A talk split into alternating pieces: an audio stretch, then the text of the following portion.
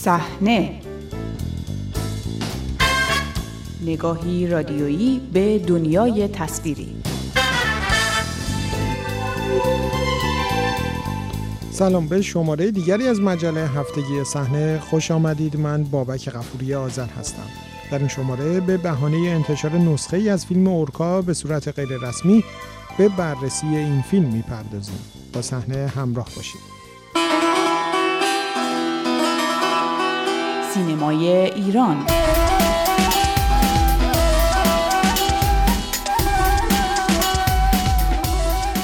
هفته گذشته نسخه ای از فیلم اورکا ساخته سحر مسیبی به صورت غیررسمی منتشر و با واکنش هایی در شبکه های اجتماعی روبرو شد. این سومین فیلم با بازی ترانه علی دوستی بازیگر شناخته شده سینما ایران است که بدون نمایش عمومی در سینماهای ایران از طریق انتشار غیررسمی در اینترنت دیده می شود. از تغییر می ترسیم. ولی من می‌خوام خودم رو تغییر بدم. هر کی جای تو بود کم می آورد شنا ولی خب تنها کاری هم که بلدم همینه پیش از اورکا دو فیلم برادران لیلا و تفریق هم سرنوشت مشابهی در زمینه انتشار غیررسمی داشتند. هر سه این فیلم ها برای تولید در سالهای گذشته از سازمان سینمایی وزارت ارشاد جمهوری اسلامی پروانه ساخت گرفته بودند اما حالا فرصت نمایش عمومی پیدا نمی کنند ولی انتشار غیررسمی آنها زمینه بحث و گفتگو دربارهشان را فراهم می کند. علی مسلح روزنامه‌نگار سینمایی درباره ساخت فیلم اورکا و سرنوشت مشابه آن با چند فیلم دیگر از نظر عدم نمایش عمومی چنین می‌گوید. فیلمی مثل اورکا که اواخر دهه 90 و در دولت حسن روحانی مجوز ساخت گرفت.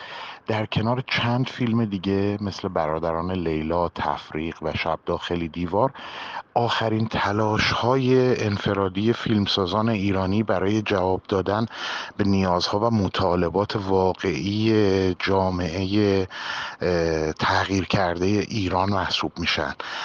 در واقع اینکه این فیلم ها همه به سختی مجوز ساخت گرفتن ولی هیچ کدوم اجازه نمایش در ایران پیدا نکردن و در قالب نسخه های زیرزمینی دیده شدن به نظرم خیلی عبرت آموزه. به شکل نمادین و در این حال واقعی نشون میده که دیگه اساسا جمهوری اسلامی هیچ نوع پاسخ گفتن به واقعیت جامعه ایران و انعکاس این واقعیت ها در سینمای ایران رو در فضای رسمی اساسا تحمل نمی‌کنه و حتی مجوز گرفتن این فیلم ها هرچند در دولت قبلی بوده باز هم عجیبه. بر اینکه در سراسر دهه 90 هم سانسور به شکل پیچیده تری اعمال می‌شد و با روی کار اومدن دولت رئیسی همه چی علنی شد. ولی این سانسور وجود داشت. فیلم اورکا هرچند به لحاظ داستان و موضوع شباهت هایی مثلا به فیلم عرق سرد داره که در میانه دهه 90 ساخته شده بود. ولی به نظرم از جنبه های دیگه ای با برادران لیلا و تفریق می‌تونیم مقایسش بکنیم. به دلیل اینکه زن در این فیلم ها پررنگه و یک جور شورش و ایستادگی زنان در برابر محدودیت هایی که از خانواده تا جامعه تا حکومت تحمیل می‌کنه به زنان رو تصویر کرده و این خیلی نکته قابل توجهیه و شاید به همین دلیله که هیچ جوری اجازه نمایش نمی‌گیرن. نکته بعدی اینه که در هر سه فیلم ترانه علی دوستی نماینده این زنانه و اینکه خانم علی دوستی در یک سال اخیر یکی از در واقع میشه گفت مشهورترین چهرهایی که مقابل حکومت ایستاد بعد از اعتراض های سال گذشته و حجاب اجباری رو کنار گذاشت به همه این ماجرا افزوده میشه و ابعادش رو به نظرم عجیبتر می‌کنه. در هر صورت من فکر می‌کنم که دوره این خیال پردازی که زمانی سینماگران ایرانی داشتن که سینمای اجتماعی ایران می‌تونه در عین داشتن جذابیت و داستانگویی برای مخاطب پاسخ بده به مطالبات مردم تموم شده فیلم اورکا اتفاقاتی که برای الهام اصغری زن شناگر ایرانی رخ داد را روایت می کند. نام خانم اصغری در دهه 90 با ثبت رکوردهایی در زمینه شنا در دریا مطرح شد. با آنکه رکوردهای او با پوشش اسلامی به دست آمدند اما نهادهای رسمی و مقامهای جمهوری اسلامی از ثبت آنها به دلیل محدودیت‌های مربوط به شنای زنان در ایران خودداری کردند. فیلم اورکا روایت همین اتفاقات و چالش است که این زن شناگر در سالهای مختلف با آن روبرو شد. خب من چه کار می‌تونم براتون بکنم؟ مجوز بگیریم برای دخترم که بتونه رکورد دریای شمال رو ثبت کنه. ما اصلا رکورد شنای بانوان نداریم. اونم تو دریا. میرم تو اینا. بر نگردم ولی بر می‌گردم نمی‌دونم چرا دریا هم منو پس میزه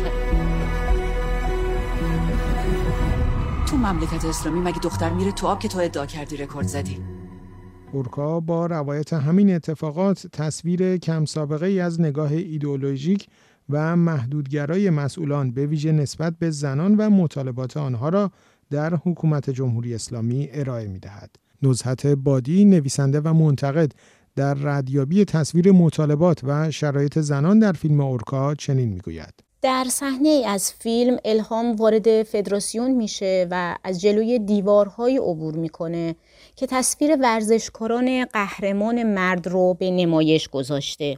روی اون دیوارها تصویر هیچ ورزشکار قهرمان زنی وجود نداره. همین صحنه به خوبی وضعیت ورزش زنان در ایران رو نشون میده همونطور که تصویر پسران و مردان برهنه در دریا و دختران و زنان پوشیده در حجاب در ساحل استانداردهای دوگانه در جامعه رو ترسیم می‌کنه. ساختن فیلم با توجه به موانع پیرامون چنین موضوع حساسیت برانگیزی برای سحر مسیبی و همراهانش شبیه همون مبارزه دشوار و جسورانه که الهام در فیلم در پیش می‌گیره سرنوشت غمانگیزی که برای فیلم رقم می‌خوره یک واقعیت مهم رو افشا می‌کنه. اینکه تفاوتی نداره زنان در چه عرصه‌ای فعالیت می‌کنند ورزش، سینما یا هر جای دیگری. زنان نباید دیده بشن و نامشون بر سر زبونها بیفته.